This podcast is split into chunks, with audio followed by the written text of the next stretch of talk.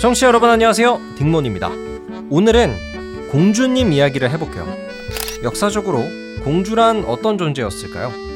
먹고 싶은 것 마음대로 먹고 하인 수십 명을 부리는 이런 사치스러운 존재에게만 했을까요? 뭐 그런 공주님도 있었겠죠.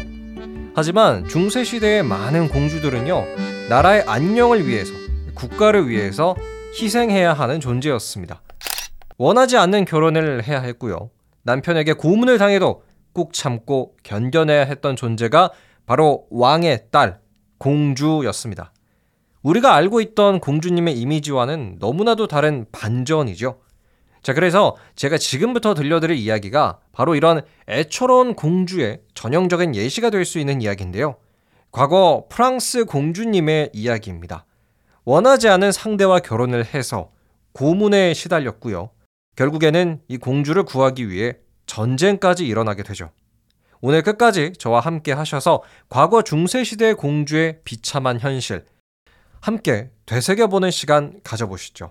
바로 시작합니다.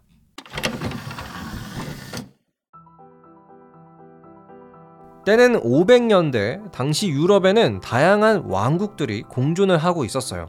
오늘날의 스페인 땅에는 서고트 왕국이 있었고요. 오늘날의 프랑스 땅에는 프랑크 왕국이라고 존재했습니다. 그런데 앞으로 유럽 대륙은 우리 서고트 왕국이 지배한다. 무슨 소리? 우리 프랑크 왕국이 제일이야. 뭐라고? 그럼 우리 서고트 왕국과 한판 붙을 거야? 좋아, 한판 붙자. 전쟁이다. 그렇습니다. 이때는 500년대 서고트 왕국과 프랑크 왕국 이 두 나라는요 유럽의 지배권을 두고 치열한 전쟁을 시작했어요.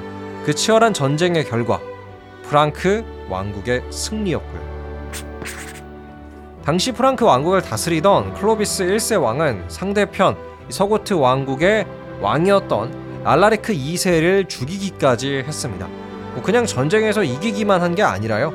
적군의 왕을 죽여버리는 엄청난 성과를 올린 거죠. 자, 이렇게 해서 프랑크 왕국의 승리로 전쟁은 일단락이 되었는데요. 근데 문제가 있었습니다. 에, 프랑크 왕국 언젠가는 내가 아버지의 복수를 하겠다. 그렇죠. 서고트 왕국은 왕을 잃었다는 그 복수의 칼, 그 칼을 계속해서 갈고 있었어요. 이후 시간이 흘러서 전쟁 영웅 프랑크 왕국의 왕 클로비스 1세는 깊은 고민에 빠졌습니다.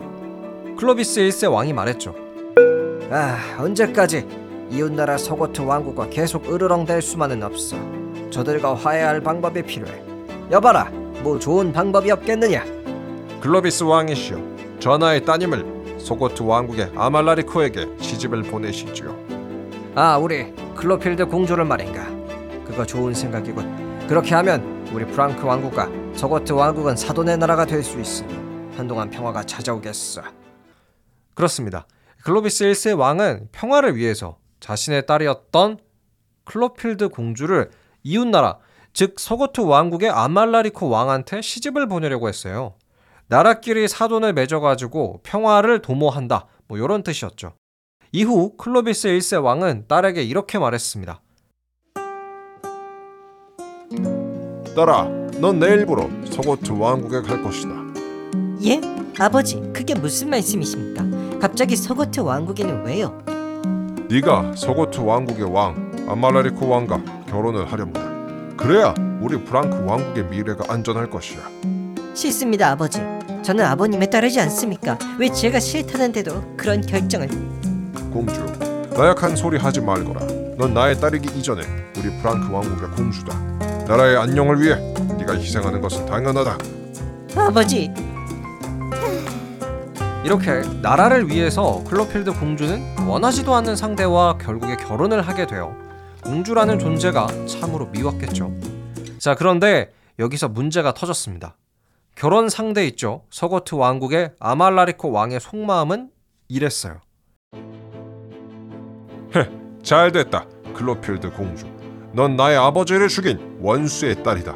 앞으로 너를 죽을 때까지 괴롭혀 주마. 당시 결혼 상대 아말라리코 왕은 과거 전쟁에서 죽은 알레리크 2세의 아들이었어요. 그 말인즉 아버지를 죽인 원수의 딸이 본인의 신부가 된 것이었죠. 거의 사랑과 전쟁 같은 이야기였는데요. 당시 아말라리코 왕 글로필드 공주와 결혼을 하고 나서 자신의 부인에게 이렇게 말을 했습니다. 클로필드 공주, 넌 이제 나의 부인이 되었다. 내 아버지를 죽인 원수의 딸.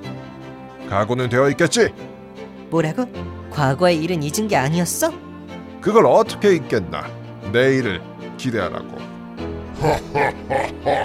네, 클로필드 공주 입장에서는 본격적인 지옥이 시작된 거죠. 남편이자 왕이었던 아말라리코 왕은 클로필드 공주에게 폭력을 씁니다. 종교가 다르다는 이유로 때리기도 했고요. 아버지를 죽인 원수가 생각난다면서 며칠씩 공주를 감금하고 주먹을 휘둘렀습니다. 더한 문제는 뭐였냐면요.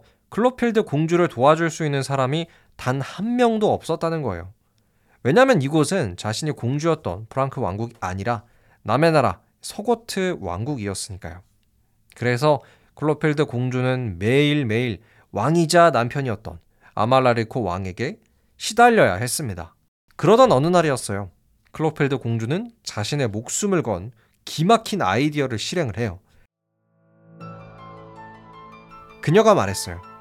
이 피 묻은 손수건을 나의 왕국 프랑크 왕국에게 보낼 수만 있다면 나의 어머니께서 내가 이렇게 고통 속에 살고 있다는 것을 눈치채실 것이야.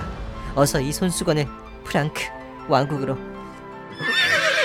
네, 클로필드 공주는 피가 묻어있던 손수건을 자신의 왕국 프랑크 왕국으로 보냈습니다. 나를 구해줘 라는 메시지를 암시하는 어떤 매개체였던 거죠. 자, 당시 프랑크 왕국은요, 클로필드 공주의 오빠들이 왕을 하고 있었는데요. 그 중에서 피 묻은 손수건을 발견한 힐데베르트 1세 왕이 말했습니다. 아니, 내 여동생이 지금 학대를 당하고 있다고? 이게 무슨 말이야? 도저히 참을 수가 없다. 내가 직접 전 병력을 이끌고 서고트 왕국으로 쳐들어가겠다. 그렇습니다. 자신의 여동생이 서고트 왕국의 왕에게 학대받고 있다는 것을 안 이상 가만히 지켜만 보고 있을 수가 없었겠죠. 그래서 오빠 힐데베르트 1세 왕은 전 병력을 이끌고 서고트 왕국을 공격했어요. 결과는 프랑크 왕국의 승리였습니다. 학대를 하던 아말라리코 왕도 죽여버렸으니까 참교육은 성공을 한 거죠. 그런데 클로필드 공주는 오빠가 도착하기 직전에 모진 고문을 견디지 못했고요. 죽었다고 합니다. 자신의 나라로 되돌아가지 못한 채 남의 나라에서 죽은 거였어요. 그럼 지금까지 클로필드 공주의 이야기였습니다. 끝! 네, 오늘은 여러분과 함께 또 공주라는 존재에 대해서 이야기를 나눠봤습니다. 공주님이라는 표현은 솔직히 좀 연약한 이미지가 있잖아요. 근데 과거의 공주님은 나라를 위해 굉장히 많은 역할을 했던 존재였어요. 이 점은 우리가 꼭 기억해 볼 만한 것 같습니다.